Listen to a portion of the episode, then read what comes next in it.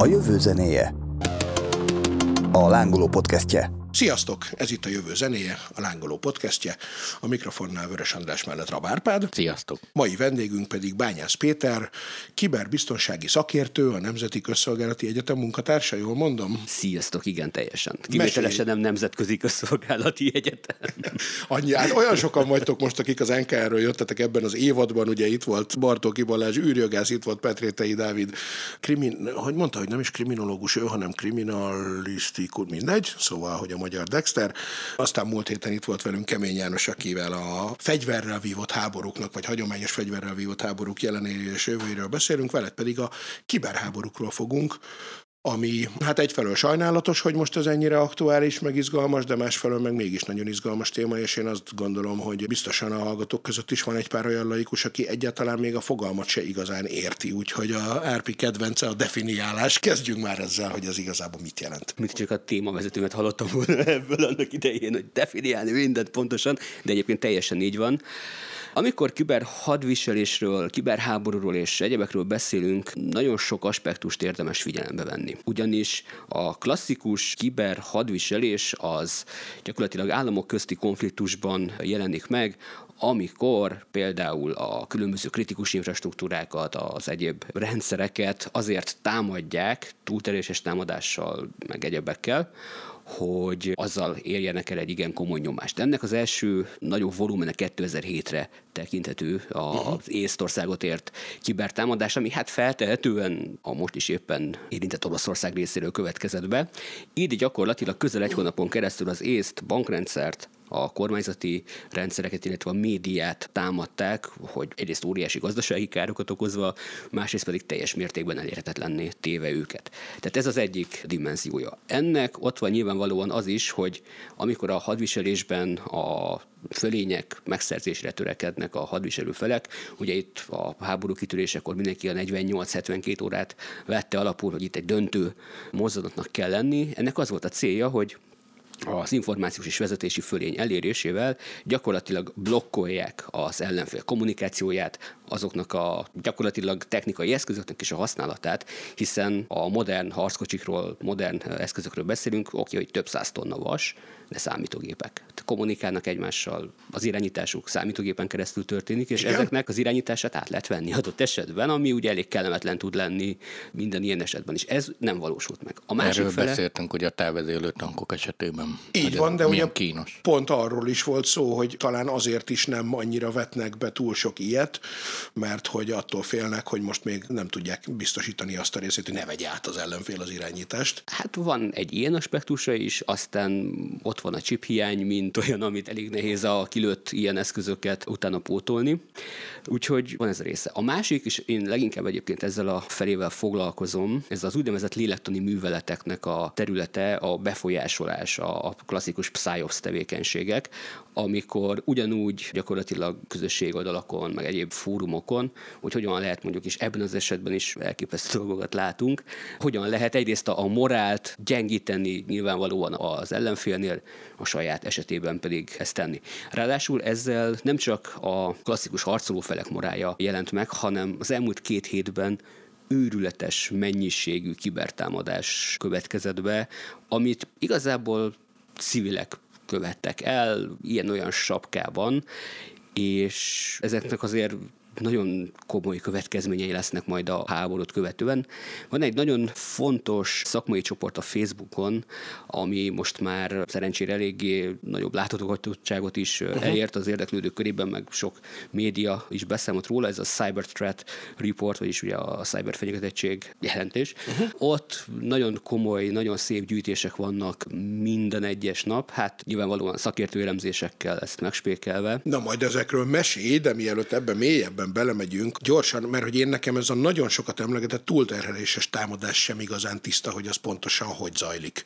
Nézek mind a kettőtökre, hogy talán ilyet Árpi már te is láttál. Láttam, természetesen nem vettem részt énben. A... Honnan tudod? De, tudom, hogy, tudom, hogy részt vettem. A, a lényeg, hogy... Na, akkor erről meg aztán pláne. De, ja, hogy, hogy, csak... ne, hogy Jori, én úgy tudom, hogy nem vettem részt benne. Hát először azt mondta, hogy nem vette, de ugye nem látják a hallgatók, hogy milyen arcot vágott, miközben ezt mondta. Ugye minden kommunikáció két irány irányú, és maga az egész internet arról szól, hogy számítógépeden gyakorlatilag van valami, azt a mappát megnyitod a világ felé, oda látogat, ez végül is a weblap, vagy fáj, vagy bármi az egész ezen alapszik, hogy valakinek a számítógépének bizonyos részét megnézheted. És hát ezek csatornák, tehát hogy ha többen nézik, akkor több csatornácska nyílik ki, ahol tudják nézni. Most ha egy ilyen túlterheléses támadással is azt okozod, hogy egyszerre egy millióan akarnak megnézni egy mappát, és akkor nyilván felitekesedik a gép, és azt mondja, hogy jó, én most egy picit lekapcsolom magam, és akkor itt megáll a dolog, és a szépsége ennek igazából az, hogy a maga módján kivéthetetlen, mert te, ha valakivel kommunikálni akarsz, akkor nyitva tartod a csatornákat, hogy meg tudjanak látogatni. Hát, mint egy ügyfélszolgálatra hirtelen tízezren oda uh-huh. mentek, és akkor az ügyfélszolgálatnak nyitva kell lennie. Vannak persze ellene védekezések, de leginkább ezeket hardveresen is, meg szoftveresen is ki lehet védeni. Nem is ez a trükk vele, hogy ne lehetne elhárítani, és egyébként igazából de várjál, nem okoz. két gyors kérdés. Az egyik az az, hogy oké, okay, tehát akkor ehhez kell 1 millió, 10 millió, 100 millió felhasználó, aki oda akar látogatni. Ezt hogy hogy érik el. Most Péterre nézek. Ezért néztem úgy, hogy nem biztos, hogy valóban nem vettünk részt ilyenben. Ugye ezeket döntő többségében úgynevezett botnet hálózatok segítségével végzik. Több szempontból lehet ezeket összeállítani. Egyrészt lehet fertőzött számítógépeket, de nem csak számítógépeket, hanem telefonokat, routereket, mindenféle IoT eszközt. Ugye tudjuk nagyon jól, az IoT-ban az S betű a biztonságot jelenti, és az meg nincs benne. Úgyhogy, úgyhogy az okos hűtőktől kezdve minden ilyen okos eszközzel, hogyha átveszik az irányítást wow. a támadók, mert mondjuk gyenge biztonsági beállítások vannak, nem változtatják meg mondjuk az alapértelmezett jelszót, ami jellemzően admin-admin meg hasonló szokott lenni, mint ahogy most is voltak olyan SCADA rendszerek Oroszországban, amiket így törtek föl akkor ezeket hálózatba szervezve több százezres, de akár több tízmilliós botnet hálózatokkal lehet támadni. És ez azért lesz igazán fontos és izgalmas, mert hogyha jó célpontot választunk. Néhány évvel ezelőtt volt a Mirai botnet, ami gyakorlatilag egy olyan DNS kiszolgálót támadott meg, ami a Facebook, a Twitter, a Spotify, minden egyéb ezen keresztül üzemelt, és a fél internet elérhetetlen volt mindenhol. Igen, mert, mert összefüggenek egymással. Így van. Egyébként bérelhetsz is ilyen botnet hálózatokat, Így tehát van. van ilyen szürke Igen. piac, de valóban érdemes azért megnézni, részesei vagyunk ilyennek, csak hogy idegesítsem az embereket, ugye mindenki panaszkodik, hogy a gépem lassú, stb. Néha azért ez is lehet az oka, hogy amúgy aktívan részt veszünk uh-huh. különféle műveletekben, vagy kriptovalutát termelünk, vagy épp feltörünk valamit, de jó azért, hál' Istennek ezt saját gépünkön sem kell túl sok mindent csinálni, a legbiztosabb azért a tűzfal az előbb, amire céloztam, hogy hardveresen is meg ja, igen, védeni. De hogy akkor ez a védelem ez valójában arra vonatkozik, hogy a mi gépünkkel nem tudnak ilyen támadást végrehajtani, hogyha van tűzfalunk, de mondjuk aki ellen végrehajtják, az hogy tud védekezni? Ki tudja szűrni, hogy melyik a fake felhasználó, és melyik a valós, aki tényleg? Nem, általában ilyenkor egyszerűen mennyiség alapon gondolkodunk. Tehát bejön egy ilyen támadás, akkor tudja, hogy támadás van és baj van, jön egy szomorú arcú informatikus, leállítja a rendszert, és azt mondja, hogy nem életszerű, hogy egy millió ember akarja most meghallgatni Madonna legújabb slágerét. A jövő zenéje podcastet mondjuk már jó az élet. Ennek mondjuk ezt azért így nem írnám alá, szerintem ez abszolút reális, és akkor utána megadott, hogy mennyit engedsz vissza, tehát elkezdett szép lassan becsordogáltatni. Tehát az előbbi ügyfélszolgálatos példánál, hogy jó van, jó van, téged ott látlak hátul, hogy nem is vagy ott. Vagy az, hogy jó van, akkor lehet nézni, akkor egyesével be lehet jönni, és elfogynak. De nem lehet nagyon védekezni ellene, erőforrás igényes, és kiütik szórára rendszereket, és ebben az a, tehát nem károsodik az ügyfélszolgálat, nem most ennél az analógiánál maradok, de kiesik, és ez van, amikor probléma, tehát akár egy egészségügyi szolgáltatásnál, akár egy hírszolgáltatásnál, és ilyen szempontból szeretik használni, hogy meg kárt úgy nem okoz, hogy nem megy tönkre valami, és ez azért az utólagos elkapások esetén is más megítélés alá esik. Nem nagyon másba, de azért igen. Úgyhogy szoktak ilyen, mondjuk úgy, hogy magukat szuper hackernek képzelők, akik felfedezik, hol lehet ilyen botnet hálózatot bérelni, és akkor ők végrehajtanak egy ilyen támadást. És nagyon kreatívan. Tehát az, hogy hogyan védekezzünk ezek ellen. Nemrég volt olyan hír, gyakorlatilag hát senki nem torrentezik természetesen, meg senki nem néz Netflixen kívül más filmoldalakat. Ugye rájöttek arra az üzlet, illetve hát az egész szolgáltatást vívők, hogy hát jó, persze, mindenféle hirdetést megjelentünk, bevétel. Na de hogyha elkezdünk olyan skripteket fölrakni az oldalra, amit gyakorlatilag amíg az oldalon tartózkodunk, elkezdi a mi gépünk erőforrását használni, ahogy ugye Árpi is említette, vagy kriptovaluta bányászatra, de ugyanis spam küldésre, vagy ilyen túlteréses támadásra, akkor ez még több pénzt jelent nekik. És itt egyébként vannak egyszerű megoldások, tehát ha már egy adblocker a böngészőben telepítve volt, akkor ezt a scriptet alapból tiltja. És nem is gondolták, hogy egy ilyen kis dolog mennyire hasznos tud lenni. Viszont van egy másik rész, ugyanis nagyon sokszor ezek a túlteréses támadások szimplán rossz beállításokból fakadnak alul mérik a szolgáltatásnak, az oldalnak a kapacitását. Ugye ez tipikusan egyébként hallgatóinak én mindig azt a példát szoktam elmondani, amikor tárgyjelentkezés vagy vizsgajelentkezés van a Neptun rendszerben. Hirtelen mindenki ugye be akar enni, a Neptun meg azt mondja, hogy köszi szépen, tehát ezt gyertek már vissza később. Mondjuk a Neptun példa azért jó, mert ott tipikusan, hogy a kulturális háttér a probléma, tehát az, hogy minden egyetem mindenféle elején megdöbben, hogy lesz egy nap, amikor sok hallgató jön, tehát nem skálázott fel arra az egy napra, az azért arról hogy figyelj, ez nem az én problémám. Holott az üzletmenet folytonosság. Maximálisan. Az, Tervben ugye? ugye az ilyennek nem mártana. Igen, szóval, hogy akkor ilyen a túlterheléses, de hogy ahogy mondott Péter, vagy hát mondjátok mind a ketten, hogy ez tulajdonképpen csak a kisebbik része, vagy ez egy, mondhatjuk, hogy ez egy ilyen elavultabb része, és ennél már sokkal szofisztikáltabb és nagyobb veszélyt jelentő dolgok is történnek. Hát azért ez elég komoly tud lenni, annak függvényében, hogy mi a célpont, mert egy ügyfélszolgálat egy Neptunak hát jó, de amikor ezt egy kritikus infrastruktúrát mondjuk az áramszolgáltatást ütik ki. És onnantól gyakorlatilag ugye a kritikus infrastruktúráknak van egy interdependens természete, egymásra hatnak, ha nincs áram, akkor gyakorlatilag nem lesz semmi. Nem lesz víz, nem tudjuk lehúzni a WC-t sem, telefonálni, semmit. Igen, nem na de, tenni. na de hogy egy áramszolgáltató nem, mert én ebből eddig csak azt adtam össze, hogy jó, hát akkor az az adott weboldal az elérhetetlen lesz egy darabig, tehát mondjuk egy tévének, egy hírszolgáltatónak az oldalát, akár egy banknak is ugye így meg tudják bénítani, na de egy áramszolgáltató, tehát hogy ott gondolom nem arról van akkor szó, hogy a Paksi atomerőműnek a weboldalát éppen nem tudod megnézni. Nem, Ahhoz hogy jutnak hozzá? A probléma az az, hogy amire Péter céloz, és tényleg így van, hogy ezek beállítások, hogyha jól megcsinálod először a melódat, akkor jó. Tehát, hogyha ugyanazon a szerveren fut az összes beteg életmentő pacemaker igazgató processzor és a weblap, csak két mappában egymás mellett, az gondot okozhat. Először kitalálod, vagy mondjuk előre beállítod, hogy figyú, nem fog jönni óránként tíz látogatónál több. Tehát, hogy több érkezik, akkor eleve nyúlj a szerverhez. Lehet sok mindent, csak egy strappa beállítgatni, és legtöbbször nem. És az, amit el szoktak követni, mert végül is annyiban logikus, hogy a felhasználó vagy persze nem tudja, hogy most ez a szerver hol van, oda megy, megrendeli az ügyfél.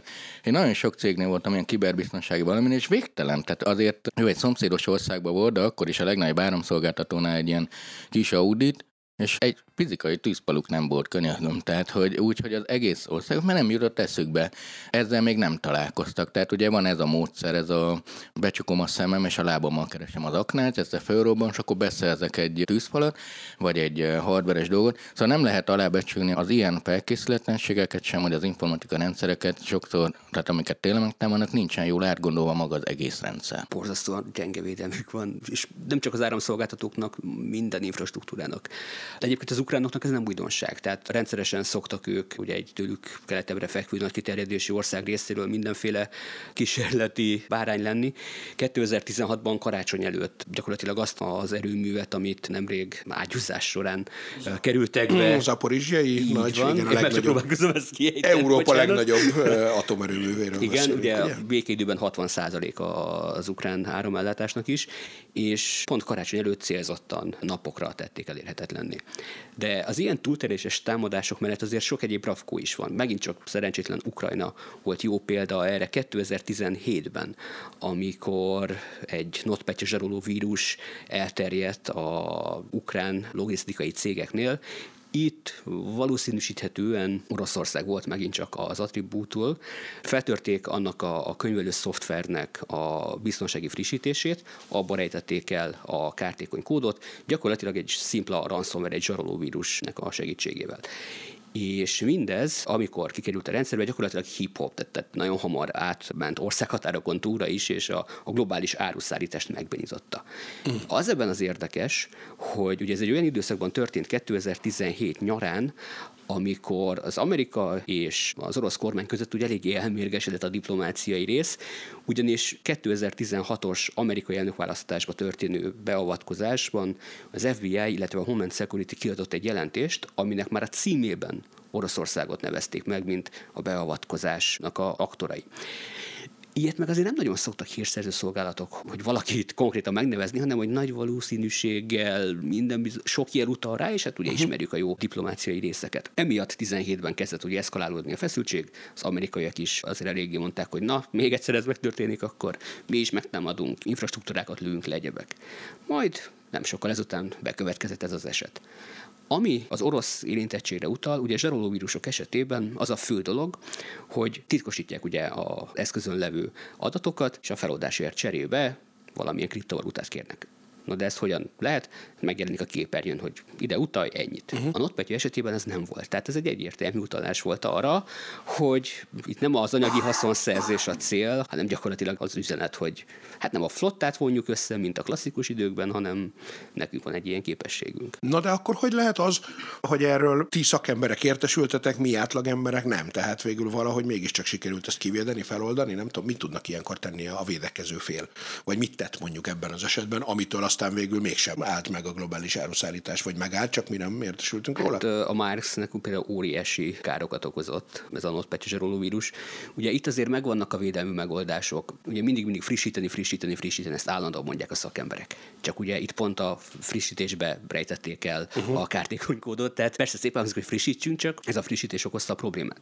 Ugye azt, hogy egy ilyen esetben, amikor kiesik az az adat, amit most vagy fizetünk és megkapjuk, nem biztos egyébként, hogy megkapjuk, mert ilyen zsaroló vírusokat gyakorlatilag ugyanúgy lehet venni, mint botneteket uh-huh. a darkneten, és persze zsaroló is megkapjuk, de lehet, hogy a kulcsot hozzá nem. Aztán nekem ugye, hogyha én támadó vagyok, aztán rohadt mindegy, hogy most hát Istenem, fizetett, fizetett, nem fizetett. Igen, mert nem egyébként fizetett, de... ezt is akartam kérdezni, hogy akkor ezek szerint ez a fajta zsarolás az pont olyan, mint a krimikben a hagyományos zsarolás, hogy nem feltétlenül érdemes fizetni, mert egyáltalán nem az a jellemző, hogy akkor visszakapod a adataidat. Hát ez csoportoktól is függ, hogy kik. Volt olyan, mögötte. hogy fizettek és visszakapták, de a frissítés, frissítés, frissítés, mert a másik nagy buli a mentés. Biztonsági mentés, mentés igen. Van. Tehát ezért az az elenyésző százalék, amikor úgymond ez egy tisztességes üzletként végigmegy, tehát hogy egy pisztolyt tartanak a fejedhez és tovább mész, azért nem szokott lenni, főleg kis felhasználók esetében, amikről én tudok, hogy fizettek és visszakapták, azok nagy cégek voltak, ahol jelentős pénzről is volt szó, és egy tényleg nagyon célzott támadásról, nem ilyen véletlenszerűről. A DOS támadásoknak ez az egyetlen jó dolga, hogy látszanak ez az egyetlen pozitívumok, amúgy már zsaroló vírus már szívósabb, és amit igazán félünk, az, amit nem tudsz, hogy a gépeden van, de figyel adatot gyűjt, már négy éve ott van, és ezek a legsumákabbak. Még legalább ez a zsaroló vírus, és ez már látszik, mert bekapcsolod a gépedet, és kiírja, hogy na, akkor ennyi. De hogyha valaki a helyzetbe kerül, én azért a mentést tudom javasolni, gépet leformázni, az elgya vigye. És akkor ebben az esetben, a 2017-es esetben is az tudott lenni a megoldás, hogy azt mondták, hogy jó, akkor az a nagyon bután fogom mondani, az a Winchester ki kukába, a másik Winchester, amin ott a biztonsági mentésbe, és folytatjuk onnan. És akkor ki tudja, hogy mennyi idő esik ki Igen. korábban. De egyébként ez azért is, hát az idézőjelben vicces, mert ezekkel a zsaroló vírusokkal jó pár esetben tudható, hogy államilag támogatott kiberbűnözők teszik. Szintén 2017, néhány hónappal korábban, májusban volt a WannaCry zsarolóvírus, ami egyrészt az egészségügyi rendszert támadta meg nagyon intenzíven Nagy-Britanniában, és ott ugye megint más azt, hogy hogy éppen valakit vinnének be egy baleset akármilyen ügy miatt, nem látjuk az adatait, nem tudjuk a vércsoportját, nem tudjuk az esetleges allergiáját, és akkor hogyan kezeljük, hogyan lássuk el. Uh-huh. És emögött egyébként minden bizonyal Észak-Korea állt. Azért azt is fontos látni, hogy Észak-Korea elképesztő kiberbűnözői képességekkel rendelkezik, amiből eljutottunk oda, hogy nukleáris képességre tettek szert. És ez azért egy fontos momentum jelenleg, mert Oroszországban is ugye rendkívül nagy számban vannak ilyen kiberbűnzői körök. Ugye alapszabályként orosz célpontokat nem támadhatnak, meghatározott százalékot le kell adni a profitból, és hogyha a haza hív, akkor menni kell. Most őket látjuk egyébként aktívnak jelenleg orosz részről támadó között. Csak hogy, ha Észak-Korea képes volt a nukleáris képességet a mindenféle kiberbűnözésből elérni, az oroszok most erre jöttek rá, hogy oké, okay, lehet minket szankcionálni mindenfélével, de hát hogyha elkezdünk intenzíven ilyen ransomware kampányokat és az ebből befolyó összeget, akkor ki tudjuk kerülni a szankciókat, és meg tudjuk kicsit könnyíteni az életünket. Ezt olyan mennyiségben lehet csinálni? Tehát annyi pénzt lehet ebből, hogy, hogy ezeket a szankciókat, hanem is teljesen, de legalább részben Hát ez is erőforrás és befektetés és tudás kérdése, de az biztos, hogy Persze mindig változik a világ, de hogy egyrészt ez a háború az első közösségi média háború és nagyon infoháború, a másik, hogy ezek után, amikor Ukrajna is kriptovalutában szerez pénzt, az, hogy ilyen alternatív elosztott rendszereken, főként még rendszert, pont amiről beszéltünk régebb, hogy a kriptovalutáknak azt fogja megadni a súlyát, hogy milyen ügyeket oldanak meg. Egy ilyen ügyet megold, akkor a kriptovaluta bevonul, és ez reális. Nyilván ez azt jelenti, hogy akkor fokozza a másik oldal az ő jelenlét, létét, ő okozza ezt, és egyre inkább a háborúk áttevődnek ide, ami egyébként annyiban talán jobb, hogy nem lőnek le embereket, de annyiban meg probléma, hogy ezt a tudatosságot, amit szerintem az informatikai szféra, amióta van szerintem mondja, hogy hát ezért felhasználók tudatosság, stb. ezt ugyanúgy meg kell majd tanulni. Tehát uh-huh. kb. úgy fogsz védekezni, vagy segíteni az országodat, hogy nem hagyod, hogy botnetes legyen a géped most egyéni szinten, mert, uh-huh.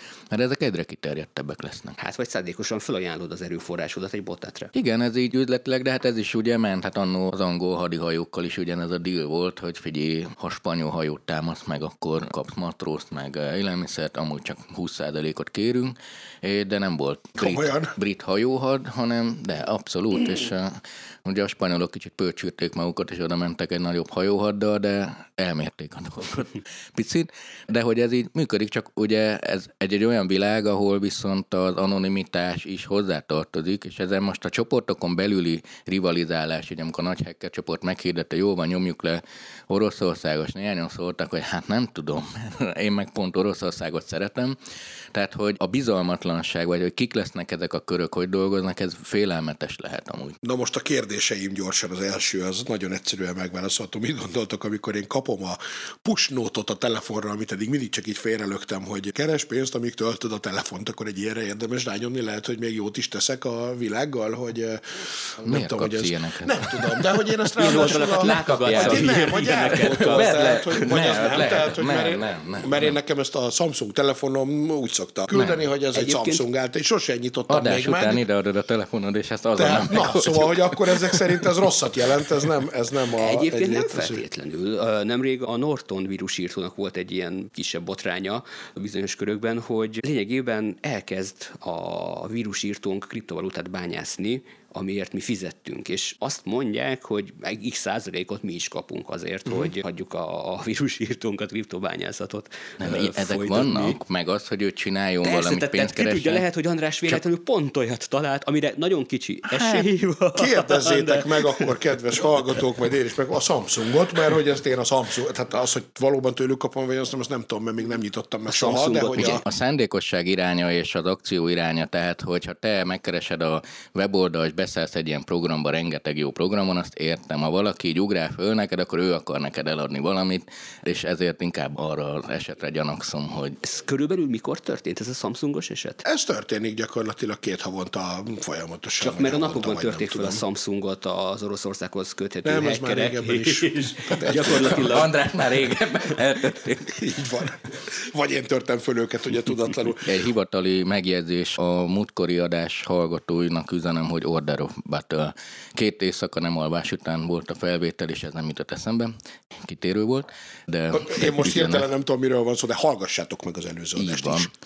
Az, hogy a kiberbiztonságnál, én azt látom, de ezt te tudod jobban, hogy a kiberbiztonságnak a fogalma, vagy egyáltalán kitágult erre a személyes térre is, ahol már személyes telefonokon keresztül, magánembereken keresztül is sérül a kiberbiztonság, akár úgy, hogy lefilmezek egy tankoszlopot, ahogy megy, vagy akár az, hogy valakinek a telefonját töröm fel, a magántelefonját, de ő bemegy a hadügyminisztériumba, és azon keresztül csinálok valamit. Ezt jól érzékelem? Igen, tehát gyakorlatilag a, a kiberbiztonság fogalma az inkább egy ilyen nagy ernyő, amit legegyszerűbben is, hogyha most a magyar nemzeti kiberbiztonsági stratégiát hívnánk alapul, csak úgy hasnőtésszerűen, akkor gyakorlatilag az úgy Mindenki fogalmaz... nyissa meg az előtte levő példát. 2012. Tehát gyakorlatilag ez úgy fogalmaz, hogy a kibertérben levő fenyegetések politikai, gazdasági, katonai, oktatási, műszaki oldalról történő kezelése. Tehát gyakorlatilag a kiberbiztonság az tényleg, én kicsit mint virágelvtárs, amiről 5 percen belül nem bizonyítom be, hogy az kiberbiztonság olyan nem létezik.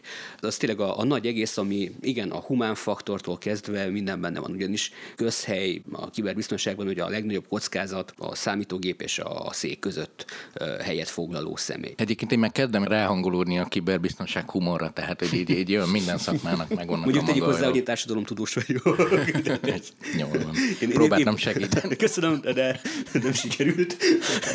Tehát ez a nagyobb rész. Amikor viszont lebontjuk ezt picit, és az információ biztonságot, mint fogalmat vesszük elő, akkor az már azt jelenti, hogy gyakorlatilag a különböző elektronikus információs rendszerekben tárolt adatoknak a védelme, ami egy hármas elv szerint a sértetlenség rendelkezésre állás, illetve bizalmasság kritériumának való megfelelés. És itt csatolnék vissza az egészségügyi példára. Ugyanis ugye a sértetlenség azt jelenti, hogy gyakorlatilag ami annak az adatnak a tartalma, az az ellenőrizhető a forrása, uh-huh.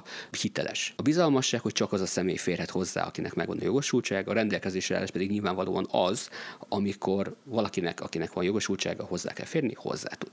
A zsarolóvírus például ezt mind a hármat tönkre teszi, hiszen nem is tudjuk, hogy mi van az adott adattal, nem is férünk hozzá, illetve senki. Hiába van jogosultságunk. Tovább maradva az egészségügyi résznél, háborúkban is, ez pont az észtvédelmi miniszter mondta egy jó néhány évvel ezelőtti konferencián, hogy ez nekik óriási probléma az, hogyha kitör egy fegyveres konfliktus, és a katonákat pedig ugye nyilván bevetik és megsérülnek, vérátömlesztéssel kell ugye kezelni, ha úgy támadják meg az egészségügyi rendszert, hogy átírják a vércsoportot, akkor gyakorlatilag eléggé kockázatos tud lenni, úgyhogy nyilván speciális védelme kell legyen az egészségügyi adatoknak ebből a szempontból, hogy visszaválítható legyen adott esetben, de az információbiztonság gyakorlatilag erről szól, és tök mindegy, milyen adatról beszélünk, ennek a hármasnak megfeleljen. Aztán, hogy milyen típusú védelmek vannak a humán oldalról, mert hogy lehet egy rendszernek nagyon jó fizikai vagy logikai védelem, ugye a fizikai védelem az klasszikusan a fizikai dimenzióban levő kapuk, adott esetben élőerős védelem, a biztonságtechnikai elemek és társai. Tehát magyarul a szerverszoba előtt áll egy fegyveres őr? Erre gondolsz, mint fizikai védelem, vagy humán védelem? Nem, hát például itt is ugye fizikai védelem, hogy volt egy ajtó, amin ja, kell már jönni. Tehát ez az alapja, de nyilvánvalóan ez az adatok értékétől függően annál kompenzált. Hát például egy fegyveres sor a szerves igen, igen. Tehát, hogy páncélteremben tartják mondjuk a vércsoport adatokat, a, igen, hogy legalább azt ne tudják megcsinálni, hogy oda megy valaki egy, nem tudom, USB stickkel, és betolja és átírja. Vagy... Hát igen, csak a csak persze a legvédettebb adat az, amit egy offline számítógépen tárolok, csak akkor nem tudom használni, és amúgy meg kell az egészségügynek. Ez mint a titok, tehát hogy amit két ember tud maximum, és az egyik legalább halott. Ez valahogy. Jól van, virágzik, kivirágzik ez, de ugye azért azt is tudjuk, hogy ilyen informatikai konferenciákon előadók, az mindig úgy lehet kezdeni, na mennyi kár történt a világban az elmúlt egy évben, ez mindig növekszik exponenciálisan, de azt is tudjuk, hogy 80-90 a, a userek miatt van, tehát a humán tényező miatt van a lopásoknak. Péter akkor, nagyon bólogat csak, hogy Igen, ide folytattam volna én is azt, hogy ugye, és akkor ha nem tudják, vagy nincs meg a képesség, vagy a pénzük, akkor az embert fogják megtalálni, mert minden szervezetben lesz legalább egy hülye. És már most miért néztetek rám? Én pont felett szemben ülök, tehát ez véletlen. Pedig azért ebben inkább rám kell nézni, akkor már azt gondolom. Hát igen, a Samsung telefonnal végül is. Ugye? De viccet félretéve, amint a humán tényezőből megtalálják azt a leggyengébb láncszemet, amivel befolyásolni, később esetleg megzsarolni, megvásárolni bármi egyéb, akkor rajta keresztül fog történni a támadás. És ez is szintén egyre növekszik, hiszen nem csak abból következik, hogy tényleg figyelmetlenek vagyunk, és jaj, hát rákattintunk a, nem tudom, olyan ismerősünk által küldött linkre, aki nem beszél angolul, de angolul elküldte a pornó videónkat, mi meg gyorsan kattintsuk rá, hiszen mi baj lehet. Ha nem készült rólunk pornó videó, akkor biztosan ellenőrizni kell ezt. Uh-huh. Kíváncsiság. Így van, hát... Hát, ha mégis készült. Lehet, hogy mégis az az este, amikor nagyon jót ittam. Lehet, hogy volt olyan este. Na igen. Úgyhogy ez is lehet egy része, de a komolyabb része, amikor valaki beviszi az adott fertőzött pendrive-ot, Ebbre a irániak tudnának egy nagyon szép történetet mesélni, a Natanzi erőműtért támadás, ugye ez volt a Stuxnet vírus, ami egy elképesztően komplex, fejlett, gyakorlatilag kiberfegyver volt, és lényegében ott is egy valaki bevitt egy Aha, tehát, hogy megvettek egy embert, erőműbe. szándékosan bement, bedugta tudom, hogy az egyszerűsítés, Vélelmezhetően, tehát a legenda szerint ugye az egész közel-keletet megfertőzték ezzel a vírussal. A vírus tudta nagyon jól, hogy csak a Natanzi erőműben levő Siemens SCADA rendszerek melyik típusa van ott, mert egyébként sok helyen használtak hasonló típust, de sehol máshol nem aktiválta magát csak a Natanzi erőműben. És ugye azért gondolták, hogy hát ha megfertőzik a teljes közelket, akkor biztos lesz valaki, aki beviszi a pendrive-et otthonról. Ha én egy ilyen komplex műveletnek lennék a tervezője, én nem bíznám a véletlenre azt, hogy hát ha valaki beviszi, úgyhogy nekem a tippem az, hogy igen, valakit azért csak sikerült befolyásolni, és egy nukleáris intézetről beszélünk. Igen, az ember mindenki megfogható pont, de ez már az ilyen üzleti titokszerzés, kimkedés, befolyásolás. De azért az, amit látunk, hogy nyilván persze vannak olyan hackerek, akik nem tudom, egy szép nő foglalkozik velük, és pisztoly van a fejüknél, de mégis félkézzel beírnak egy parancsot, és hirtelen feltárul valami, de igazából ez robusztus rendszerekről szól leginkább, meg a gyenge pontok megtalálásáról, és nagyon sokszor az történik, hogy, hogy megy a neten, megnéz, ugyanúgy, mint az autó tolvaj, kell venni a bizonyos autót, megnéz hármat, és az egyiken van két zár, az egy másikon csak egy, akkor elviszi azt. Tehát, hogy ezek véletlenszerű portolózások, ami háborúban pont nem így van, mert akkor azt mondja, hogy na viszont most meg ezt akarom elérni, és ott előtérbe kerülnek inkább az irányítottabb, professzionálisabb dolgok, ha jól értem. Ilyen esetben igen. Ugye van egy úgynevezett nulladik napi sérülékenység, Zero Day Exploited, ami olyan sebezhetőséget jelent egy rendszernél, ami a fejlesztő sem tudja, hogy létezik ez a sebezhetőség, és ugye ezt használja ki. Rengeteg ilyen van, de ez óriási érték. Nem is nagyon szokták ezeket bejelenteni. Amint mondjuk egy etikus hacker fedez fel egy ilyen sérülékenységet, és bejelenti a gyártónak, hogy nagyon gyorsan akkor pecseljetek, ugye utána szoktak ezek nyilvánosságra kerülni, innen a nulladik nap rész. Viszont nyilvánvalóan az államilag támogatott hacker csoportok, vagy ahogy APT-k közismertebb nevükön, azért itt is előjönnek a különböző kulturális részek, mert az oroszoknál ezek jellemzően medvék, a Kaziber és a Fancyber, ami az orosz szolgálatokhoz köthető, hát hogy, hogy nem Kínában pandák, tehát hogy ezek uh-huh. mindig szépen előjönnek, hogy ki hogyan reprezentálja mi, mi a nemzeti Ezt akar, hát túlul gondolom, nem? De majd ezt mindjárt akarom kérdezni, hogy mi hogy állunk egyébként ezen a fronton, de fejezd be a gondolatot, Péter. Igen, és akkor ilyenkor előkerülnek ezek a sérülékenységek. Vélelmezhetően, és ez nem tölt el minket megnyugvással, vélelmezhetően a mi kritikus infrastruktúráinkban is évek óta bent vannak. Csak nyilván nem csináltok semmit ilyen alvó üzemmódban. Az elmúlt napokban pedig a korábban említett csoportban is többen támoltak be azért saját tapasztalataikról ilyen rendszereknél, hogy kezd egyfajta aktivitás érződni, uh-huh. ami nem jó jel, mert hogy Oroszország azt mondta, hogy ha minket megtámadnak a kibertérben, meg pláne most azokat a cégeket is megfenyegették, hogy akik kivonulnak tőlünk, akkor őket is megtámadjuk. Egyrészt ez elkezdődött, de lényegében az elmúlt két hétben rengeteg kritikus infrastruktúrát törtek meg. Gáz, víz, elektromos hálózat, nukleáris kutatóintézetet, minisztériumokat, rengeteg adat szivárgott ki, bankkártyadatok, ugye gyakorlatilag az ottani ügyfélkapu adatai is kikerültek, gyakorlatilag 20 millió felhasználónak a személyes adata, és fölismerült az, hogy mától Oroszország leválik a globális internetről, Igen, mondván, hogy nem tudják kezelni. Ezt végül. Száfolták, hogy mégsem készülnek ilyet, csak hát természetesen ezek kiment egy azért az átállásra utaló iránymutatás, Ugye ők ezt 2019-ben, ha jól emlékszem, már elérték ezt a készültséget. Igen, a 2019 április. április egy volt, Igen, ha jól emlékszem, tehát ugye ez lehet, hogy mhm. most fog ez a poén csattani egyet. Bocsánat, az mit jelent, hogy akkor ők egy saját internetet addigra összeeszkábáltak? Nem, azt jelenti, hogy az egyik működése ugye a számítógépnek, ugye sok-sok csomó ponton szaladnak át az információk, írsz egy e-mailt, átmegy 16 ponton, routerek vagy bármiknek vannak címkiosztásaik, tehát a rendszámuk, hogy mennyire kell menni. Uh-huh. A az internet kezdetén ezeket címkiosztásokat leginkább amerikai cégek, 18 ilyen cég van, abból 16 volt amerikai, nem zavart senkit, de aztán a kínaiakat elkezdte zavarni.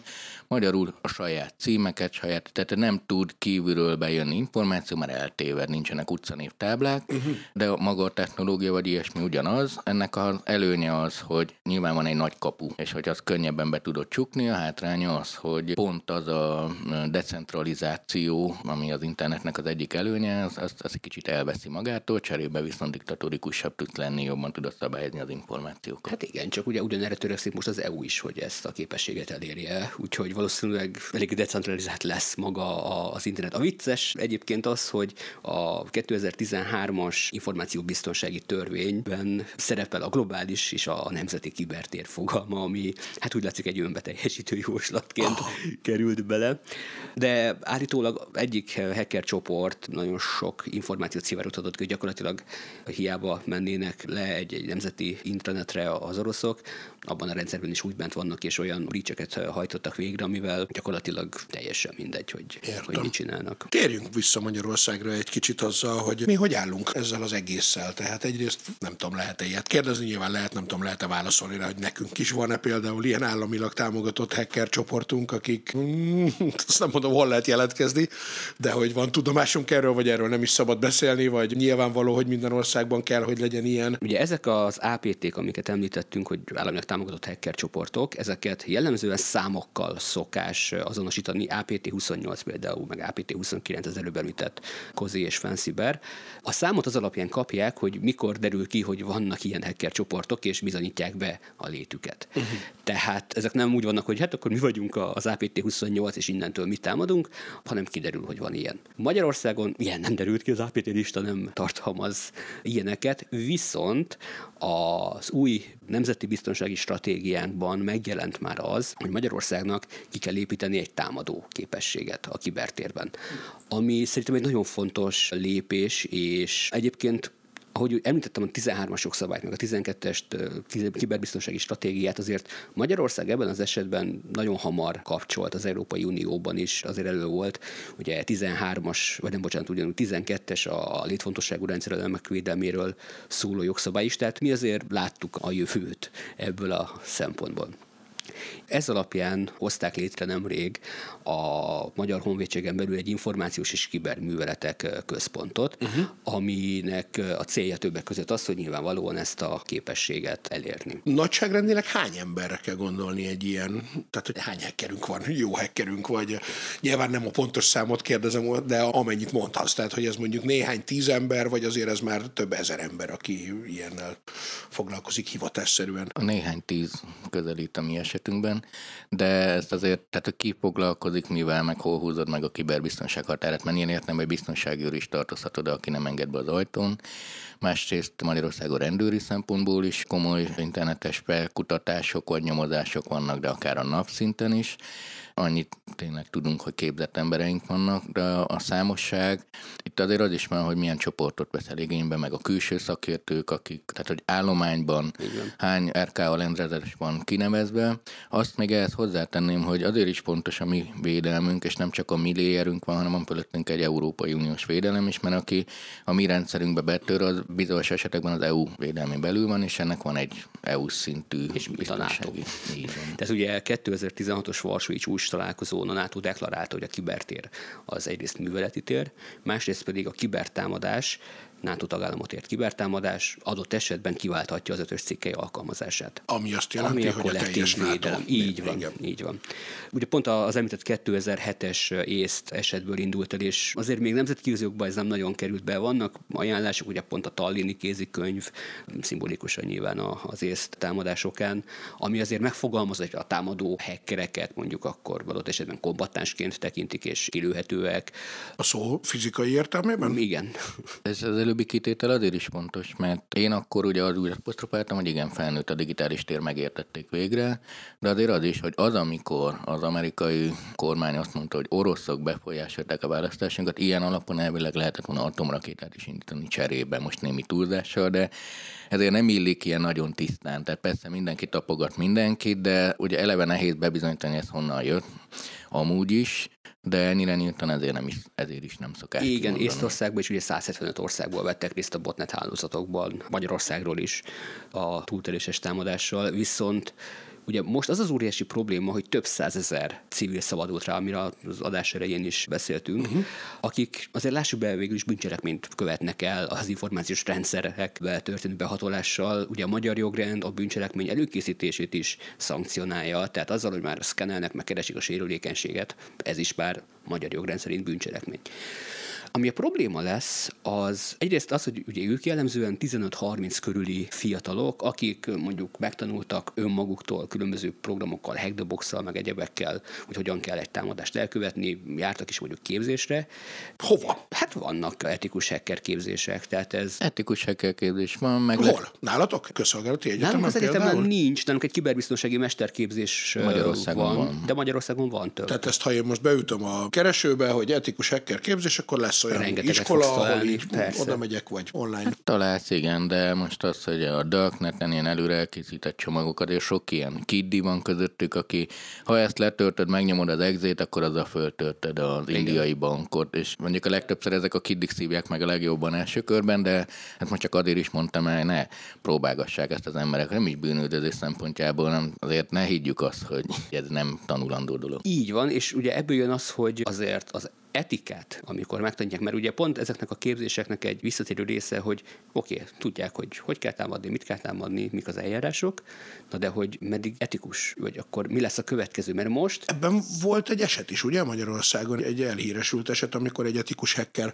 az hogy az volt? nem volt etikus hacker azért. Tehát az etikus hacker az gyakorlatilag ebből a szempontból azt jelenti, hogy szerződéses alapon gyakorlatilag sérülékenység vizsgálatot hajt végre. Szerződéses alapon. Tehát, hogy ő először odasétál mondjuk a nagy bankhoz, és azt mondja, hogy akkor én Nem, mert ez most cégek. ezt fogom csinálni nektek, ennyi pénzt kérek érte, és Nem, a bank azt bank, mondja, hogy cégek nézd meg engem. Így Én van, szerintem én jó vagyok, nézd meg, jelentkezz egy hónap múlva. És ennek megvannak a különböző szintjei, hogy csak akkor informatika oldalról, vagy akkor a, a humán faktort is mondjuk egy klasszikus social engineering támadással, hogy akkor hogyan tud besétálni a bankba, hogyan tudja megtalálni mondjuk a korábban említett nem túl biztonságtudatos felhasználót, és rajta keresztül hozzáférni. Tehát ez, Értem. ez egy nagyon kiterjedt dolog, és ez egy erős szakma. Viszont annak az embernek, aki ezek szerint akkor nem etikus, ott mi lett a vége annak a sztorinak? Tehát ott valahogy az úgy kezdődött, hogy ő talált egy rést, és csak utána szólt, miután már azt a rést megtalálta, hogy ja, figyeljetek, itt van egy ilyen Igen. gond. Hát ott a szomiság pont az volt, hogy nálunk az információs szabadságtörvény, ahogy Péter most mesélte, is elég szigorú, ami nem baj. Itt egy jó indulatú hiba felfedezés történt, ami jó indulatú megosztásra került. Az nem történt jól, hogy a nagy közönséggel is egy kicsit nem is tudom, az ismertség iránti vágyból. Tehát az, ha valaki talál egy hibát, mondjuk itt sétálok az utcán, és látom, hogy van egy nagy luk a börtön ajtaján, akkor lehet azt úgy is, hogy szólok a börtönőnek, lehet úgy is, hogy megírom az újságba, hogy figyeltek, ott egy luk, és én észrevettem. Itt a második eset volt, és ebből fakadtak jogi következmények. Más kérdés, hogy itt mindenki rosszul kommunikált erről, tehát, hogy ilyen büdi lett egy ügy, aminek nem kellett volna lenni, mert amúgy tényleg itt egy jó indulatú dologról volt szó, csak hát a törvény az meg nem ilyen. De ugye nyilván jelezni is kell. Ugye ez visszavezet a nulladik napi sérülékenységek kérdéséhez. Tehát a fejlesztőnek szólok, a fejlesztő utána publikálják ezeket, miután megvan a frissítés, miután befoltozták, hogy a börtön kapcsán, amikor igen, azt a lyukat is betömik. Úgyhogy ez főleg ebből volt. Na de az eredeti gondolathoz visszatérve, Ugye, ha nem tudják, hogy mi az etikus is jelenleg, és megint csak filozófia több ezer éves kérdése, az igazságos háború elmélete. Most nyilvánvalóan legitimálja a támadásokat sokak oldaláról, hogy igen, itt van egy agresszió, civileket mészárolnak gyakorlatilag halomra, és ezzel ellen nekünk tennünk kell. De ha véget ér a konfliktus, és tudják, hogy mire képesek, hova mennek be, rengeteg adat, ami kikerült, tehát a bankkártyadatok, az összes személyes adat, ami ezek miatt kint van, valószínűleg egy 16 éves hacker nem Szent Ágostont olvas napi szinten mondjuk az igazságos háborúról, vagy bármi egyéb etikai részt, hogy akkor mikor jön el az a pillanat, hogy hát igazából akkor én ebből kurva sok pénzt fogok tudni keresni magamnak. Ja, ha már ott vagyok, úgyis nem, akkor már egy-két millió rubelt, akkor így gyorsan. Gyakorlatilag egy olyan szellem szabadult ki most ebből a palacból, aminek egyszerűen beláthatatlan a következménye. Hát annyi, hogy ez a szellem ott volt. Tehát, hogy most így a társadalomkutatói oldalról két dolgot is tanultunk. Egyrészt, hogy a közösségi média is fegyver, és az, hogy Ukrajna, ha megnyeri, vagy nyerje meg, stb. a háborút, annak az egyik izé lesz, nagyon jó kommunikálnak a digitális térben, nagyon jó váltogatnak, még az internet szolgáltatóknak a basig lemenőleg egy csomó minden, de a másik, hogy ezek a hacker közösségek, vagy lehetőségek léteztek, most előugrik egy csomó ember, és egyrészt örülünk, hogy hú, lekapcsoltak 18 biztonsági műholdat, Másrészt egy kis alertjel is kell legyen, hogy ezekre vannak erre képes emberek a világban, tehát én ez is egy nagy tanulság. Ez a képesség ott volt, most felbátorodva, tehát tudok lőni, és most szabadon lőhetek. Igen. Ugye a világ egyik híres mesterlövésze is most megérkezett. Nyilván egy olyan típusú ember, aki nem ismerem amúgy nyilván, de hogy azért szeret embert lőni, mert végül is mesterlövész. Igen, bocsánat, ilyenkor kell mindig elmondani, hogy ezt március 11-én pénteken veszük fel ezt az adást, és valószínűleg egy másfél hét múlva a csütörtökön, vagy két hét múlva jön ki. Arról a kanadai mesterlövészről beszél Árpia, aki tényleg fizikai mesterlövész, aki ma érkezett a hírek szerint Ukrajnába, hogy segítse az ukrán csapatokat. És akkor van egy helyzet, ahol úgymond ki tudja jönni a képességet, az kijeit, és nagyon sok programozó, hacker, stb., aki lehet, hogy amúgy vagy etikus hacker, vagy egy cseszett jó információ biztonsági szakember, és most jogos felháborodása az agresszió miatt átviszi egy ilyen oldalra, ami utólag megbüntethető vagy sem. Elvileg egyébként nem, mert háborús helyzet van, és annyi nemzetközi jogot átlépett Oroszország, de hát persze ez egy más kérdés, hogy hát igen. A háborús helyzet van, de mondjuk mi nem vagyunk hadviselő fél, a NATO sem az nem, tehát akkor, hogyha innen Budapestről valaki elkezd rombolni, akkor az egyrészt kázusz belli, csak hát ugye nem tudják bizonyítani. Hát egyrészt, hogyha valaki Budapestről kezdi el, és visszavezethető ide hozzá Budapestre, akkor azt nagyon rosszul csinálja. Oké. Okay. De egyébként ezért szívó, amit mondtam, hogy az ötös cikkai alkalmazása digitális térről, mert túl nagy lehetőséget ad annak, hogy akár egy direkt béna orosz hacker ide utazik Budapestre, és nem tudom, megtámadja Észak-Koreát, tehát szerintem ezt a részt nem tették jól, az, hogy hadműveleti terepítették, azt értettem és elfogadtam, de ez így nem korrekt, nem lehet ugyanaz, mert, mert egyszerűen nem bizonyítható, így túl hát nagy Egyrészt meg ugye azért nagyon fontos még továbbra is az arányos válaszadás kérdése. De hát mi lesz az arányos ebben az esetben? Tehát ezek még nagyon tisztázatlan kérdések, és szerintem ugye nem csak azt jelenti ez a kollektív védelem kiváltása a NATO tért kibertámadásra, hanem az, hogy fegyveresen is, tehát a klasszikus konvencionális hadviselés eszközeivel is adhatnak választ. Tehát nem kell ehhez ilyen legyen, de igen, amit Árp is mond, hogy bizonyítani azt, hogy ki az elkövető. Hát kassa bombázásáról szerintem azért ezt mindannyian értjük a problémáját. Pedig ott még egy fizikai világbeli volt, és szemtanú is voltak. Itt a hackerekre nyilván az ember segíteni akar, és nagyon sokat számít. Tehát látszik, hogy ennek a háborúnak az állásában tíz évig fogjuk olvasni a dolgokat, hogy melyik nap mi történt, de például ez lesz a legdokumentáltabb háború. Most egy csomó minden nem látunk, ami amúgy dokumentációra kerül, mert a harcvonalak mögött éppen filmeznek dolgokat, elő fognak kerülni. Tehát nagyon sokat fogunk tanulni, és azt látni fogjuk szerintem, hogy az egyéni cselekedetek milyen fontosak egy háborúban, mint a kibertérben is. Tehát én ezért nagyon nem szeretném, ha megbüntetnék ezeket az embereket, de viszont erről beszélni, és így gatyába rázni, hogy most oké, most segítettél, de ez így működik, hogy működik, ez nagyon fontos szerintem, hogy erről mi is beszélünk nyilván, de lehet, hogy nem érjük a teljes nemzetközi hacker társadalmat, de, de erről majd kommunikálni kell. Térjünk egy kicsit vissza a sokat emlegetett amerikai választások befolyásolására, amiből aztán át lehet majd még egy kicsit menni a dezinformációs háborúra jelen pillanatban is, hogy valójában az hogyan történt, vagy hogyan történhet ilyen hacker szinten? Mert az, hogy vannak mondjuk orosz állami propaganda oldalak, meg tévék, akik hamis híreket terjesztenek, idáig értem. De hogy ezen túl is van valami, amivel lehetett befolyásolni mondjuk az amerikai választást, vagy egy bármilyen választást bárhol? Ugye a kérdés az, hogy az ilyen befolyásolásnak mi a célja. Gyakorlatilag ez a lélektani műveletek, amit ugye a NATO terminológiát, hogy alapul vesszük, ez ugye az emberiség történelmével egyidős.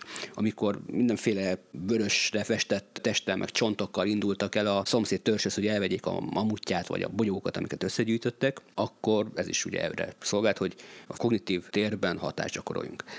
Az orosz országhoz köthető, vagy legalábbis nagyon sokszor oda kötött ilyen dezinformációnak az egyik fontos elemeként a különböző hát egyrészt az Európai Unió oldaláról, ez már a 2000-es évek elején elindult, Nyilván nem a kibertérben, nyilván nem ilyen dezinformatív részen, de az európai szélsőjobboldali mozgalmaknak a támogatásával és erősítésével uh-huh. azért, hogy nyilván ezzel feszültséget szítsanak a különböző tagállamok között mindenféle csúnyaságok következzenek be. De ez mondjuk nem egy hacker kérdés, nem? Tehát, hogy az annyit jelent, hogy akkor valamilyen orosz csatornán pénz érkezik, nem tudom, Marine Le Penhez Franciaországba. Hát egyrészt igen, Másrészt meg ugye nagyon szomorú apropóból tudjuk Magyarország érintettségét ebben.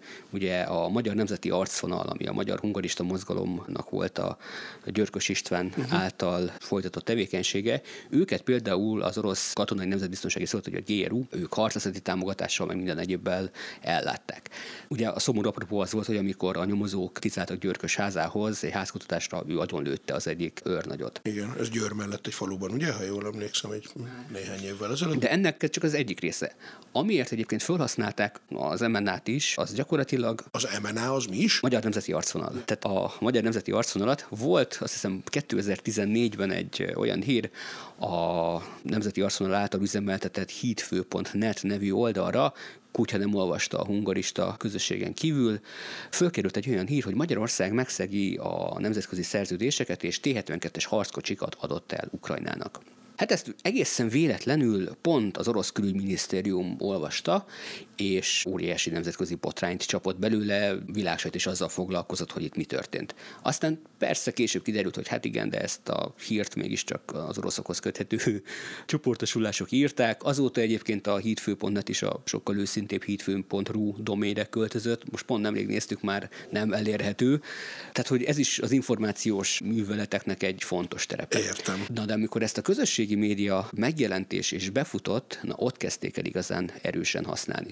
Hiszen onnantól kezdve, hogy a közösségi oldalak algoritmusai ki tudja milyen szempontok alapján rendezik elénk a tartalmat, és gyakorlatilag egy buborékba zárnak bennünket a tények, általunk tényeknek gondolt ismeretek alapján, ez elég szépen elvezet oda, hogy ne bízzunk semmiben. Hiszen ha, és ez egy nagyon fontos célja az orosz propagandának, hogyha nem bízunk semmiben, akkor egyrészt mindent elhiszünk. Most is, amiket látunk a Krem narratíváját támogató, illetve közvetítő csatornákon, és itt, itt az emberek, vagy avval lehet, hogy egyébként fake profilok megosztásából, de hogy gyakorlatilag az oltás ellenességet a GMO-val, a Depstattal, ugye Deep State-tel, ahogy ezekben a kommentekben szerepelnek, ezeket így mindent egy új paradigmában egyesítettek gyakorlatilag. Igen. Tehát épp, hogy a gyík emberek hiányoznak még belőle, de hogy így mindent így egyszerre elterjesztenek. És nagyon érdekesen egymásra találtak a Covid alatt ezek a mindenféle alufóliás isagdíjas összeesküvés elmélet. Igen, de bocsánat a közbevetésért, ugye, de ez még mindig csak egy kommunikációs dolog. Tehát ehhez nem kell programozónak lenni, ehhez, ehhez egy nem. nagyon jó kommunikációs szakembernek kell lenni. Hát nem ugye? csak kommunikációs szakember szempontjából fontos ez, hanem tudjuk úgy, hogy azok az üzenetek mikor, hogyan fognak hatni, és hogyan tudjuk gyakorlatilag ezeket a buborékokat egymásba tolni. Uh-huh. Mert onnantól, hogy már ugye egyrészt elhiszünk mindent, másrészt hogy nem pont a tudományban, az intézményekben, a demokratikus intézményekben nem fogunk inni. De hogy akkor ez pszichológia, szociológia, társadalomtudomány, ez, ez, ami akkor volt a választási, volt egyébként próbálkozás, hogy magát a választási rendszernek a biztonsági, de ez társadalmi hekkelés. És ahhoz képes, hogy most milyen bénán csinálják az oroszok, de ez akkor azért volt újdonság, mert ez volt az orosz kommunikációs stratégia, hogy az alapértékrendszereket megtámadni, a polgári értékrendszernek az egyik része, hogy tudsz igazságot valamiről, és az volt kiadva irányelvként, hogy nem az a lényeg, hogy az ellenkezőjét mondjuk, eddig az szokott lenni, hanem az, hogy sok igazságot mondjunk egyszerre, mert ezzel alássuk a nyugati demokrácia tapkövét, és egyébként nagyon-nagyon szépen csinálták is. Az, hogy iparszerűen, tehát tízezer ember dolgozik ezen, ők úgy kették, tízezer ember létrehoztak 400 céget. Tehát ők konkrétan, az az ipari méret volt az, ami miatt azt mondjuk, hogy ez szándékos és tudatos befolyásolás volt. Most már ezt mindenki csinálja, és most másik oldalról, hogy Ukrajna használja a Twittert, ahogy használja a Telegramot, ahogy használja. Én ezekben a napokban, amellett nyilván nagyon szurkolok, de iszonyú mennyiségű adatot gyűjtök, töltök le, mert döbbenetes változások vannak. Tehát az, amikor az információs vasfüggönyt engedjük le az emberek fejében, most az történik, mert azt tudtuk, hogy az oroszok oké befelé máshogy kommunikálnak, vagy kifelé, de hogy ezt minden csatornán hogy tudod megcsinálni, az, hogy hogy tud segítséget kérni a világtól úgy, hogy megmutatod, és cserébe rakéták érkeznek. Annyit hadd közben, hogy azt mondod, hogy az információs vasfüggönyt eresztjük lefelé, de most pont fölfelé húzzuk, nem? Tehát, hogy most nem. pont, vagy most lefelé eresztődik az információs Szerintem vasfüggöny. most egy újabb hidegháborús helyzet jön a digitális térben mindenképp. Ennek a vasfüggönynek, ami most létrejön, az egyik kulcspontja Ukrajna lesz, mindenképp orosz és az EU között, ez már a tudatosnál magasabb szintű játék azzal, tehát ez messze túlnő azon, hogy mit mondok arról, hogy most volt-e biológiai fegyver vagy sem, hanem ennél mélyebb. És az a nagy különbség az információs vasfüggön és a hagyományos vasfüggön között, hagyományos vasfüggönnél tudtad, hogy nyugaton jó, csak nem engedték, hogy átmásszál. Itt most az lesz, hogy te nem akarsz majd kimászni onnan, mert ott rossz. És Mármint azt gondolod, hogy azon kívül rossz. Igen, de hogy nem úgy rossz, hogy nem tudom, kicsit mások a hírek ilyesmi, hanem kihasználva szuper polarizáció történt. Tehát Igen. az, hogy ott téged meg akarnak ölni, ott téged gyűlölnek, barbárok vannak a falakon túl. Oroszország most amúgy is szerintem egy borzasztó nagy hanyatlása kezdődik, erről beszéltünk, hogy egy év alatt két évet veszít, de ez a másik, hogy de visszaszorítom azt, hogy ellenségem az egész világ dolog, és ez akkor is a hidegháború, nem véletlen, hogy hidegháborús narratívákat használ már a kormányzat kockázat is. És ugye ez a pont az említett buborék. Tehát ennek az az óriási kockázata, hogy semmi más nem látunk. Tehát, hogy csak azokat a, a minket megerősítő tartalmakat fogjuk látni, és nyilván, nyilván azt megint csak idézőbe értem, hogy nyilván jogosan nézzük hülyének a másikat, aki nem érti, hogy miről beszélek, hiszen mi azt látjuk, hogy minden ott van ezzel kapcsolatban, meg, ő meg hogy nem látja. A másik meg értelemszerűen a saját véleményét megerősítő tartalmakat fogja látni. És én azt gondolom, és ez egy abszolút személyes vélemény, hogy ez az, ami miatt az orosz képességek a lélektani műveletekben most ennyire gyengék. Mert a buborék az arra rendkívül hasznos, hogy dezintegráljon, a bizalmat minden csökkentsen, viszont onnantól kezdve, hogy itt a cél az, hogy új embereket vonzunk be, hogy a bizonytalanokat meggyőzzük, ez tép, hogy ez gátolja. Uh-huh, tehát mert, nem, tud, nem, nem, tud, nem tud kimenni csak abból a Erről beszéltünk, hogy nincs saját kontented, akkor nem tud saját üzenetet hozni, azt úgy fogalmazunk meg, hogy ugye titkos a művelet, a saját tisztek elől is titkolod, bemész, és nem tudod elmondani, hogy te ki vagy, hanem addig titkolod, ezek megbosszulják magukat, de ez a kiberbiztonságnak egy új, vagy hát eddig meglévő, de mélyebbet fog megnyitni, hogy mondjuk Oroszországban nem lopok onnan adatot, hanem bejuttatok majd információkat, ami végig zajlott már a világban, nem tudom, Erdélyben, amikor jött magyar látogató néha, és hozott két könyvet, akkor ez is körülbelül ez volt, csak ez majd iparszerű lesz. Úgyhogy ez is kiberbiztonsági kérdés. Most már a, a társadalom hekkelése, ez mindig izgi volt, engem mondjuk pont ez szokott izgatni, de visszatérve itt a mostani háborúhoz, igen, ez, ez érezhető. A mostani háborúnál azért ez az első napokban nagyon-nagyon egyértelmű volt, hogy ki, miért, kivel, hogyan, és nagyon jól kezelte az ukrán kormány ezt a helyzetet, nagyon sok erőforrást tett rá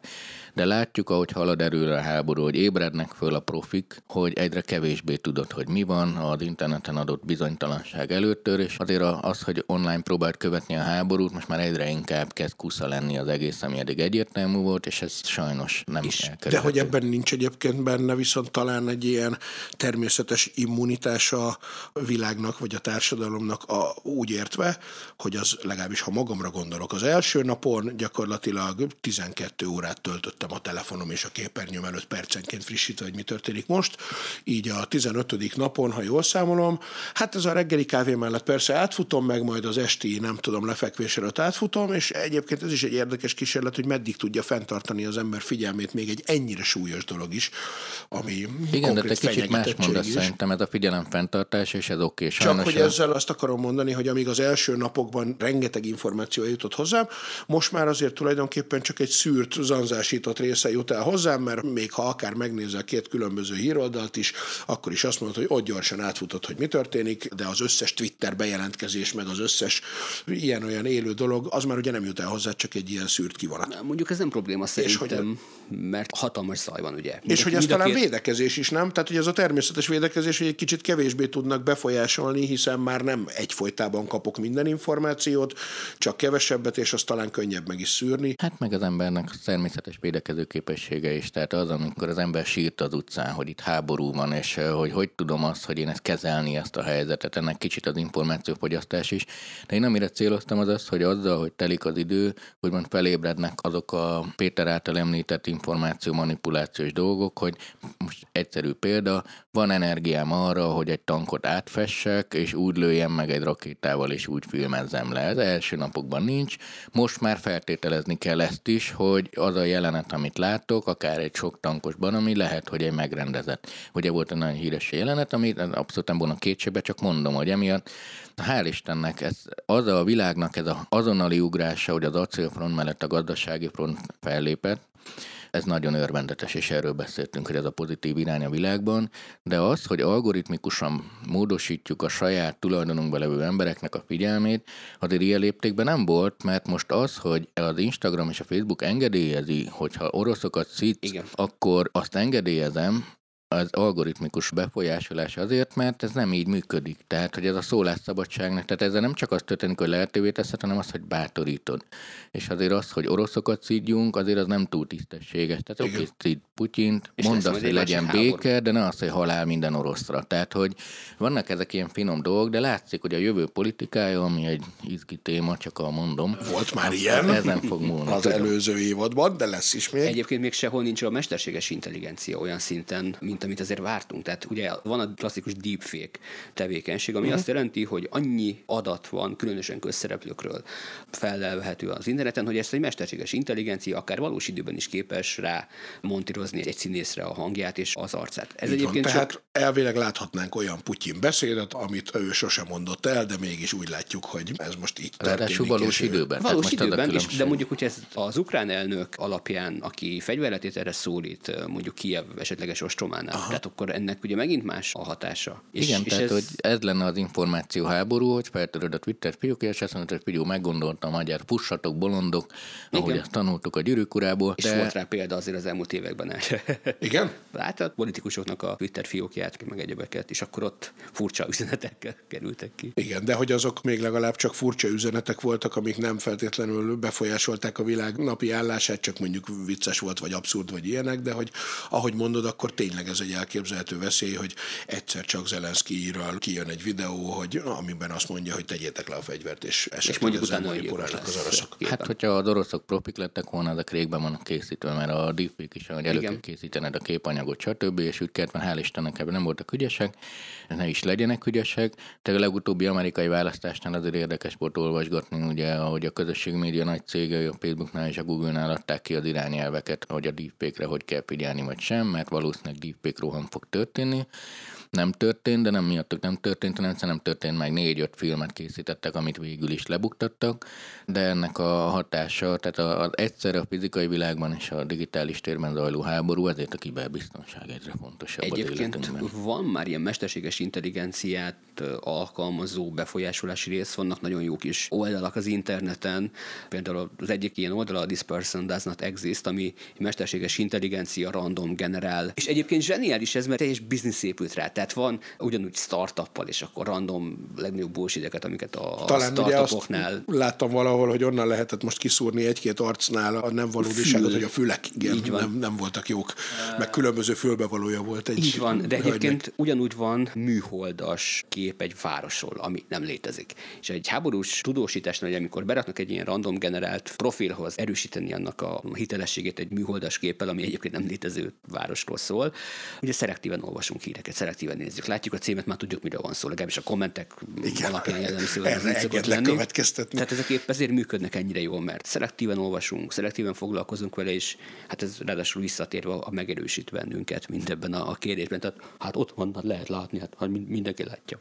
Csak, ja, egy, egy nem létező dolgot látunk. Mennyire vagyunk felkészülve arra, hogy ezt is megpróbáljuk kivédeni, vagy egyáltalán van értelme védekezni ez ellen, vagy itt tényleg azt lehet széttárja az emberek kezét, hogy ezt az élet majd valahogy megoldja, de még nem tudjuk, hogy. Hát a Péter mantrája a frissítés, frissítés, mentés, mentés, ugye az én mantráim az edukáció, edukáció, edukáció, de mikor egy ilyen nagyon én, is, a, egyszerű... bocsánat, tehát abszolút én is az edukációban gondolom a, Tehát a azt, hogy, megoldást. hogy szakember, tehát ezt úgy elképzelni, hogy igen, akkor kiképzünk olyan szakembereket, akik ott ülnek a gép előtt, és ki tudják szűrni mesterséges intelligencia segítségével, hogy ez deepfake, ez nem deepfake, ez nem egy reális forgatókönyv. Lehet, erre vannak azért programok, amik nézik és vizsgálják. Versenyek De amit, amit, vannak. amit, ha én jól értem, amit Árpi mond, ugye ez pont az, hogy egy digitális, vagy pontosabban egy kiberhigiéniai képességeknek az erősítését. Mert ez azért elég alacsony szinten van, és ennek az oktatási rendkívül fontos része, hogy egyrészt értsük azt, hogy van deepfake, tehát hogy uh-huh. értsük azt, hogy, hogy hogyan próbálnak bennünket befolyásolni, és akkor milyen lehetőségek vannak rá.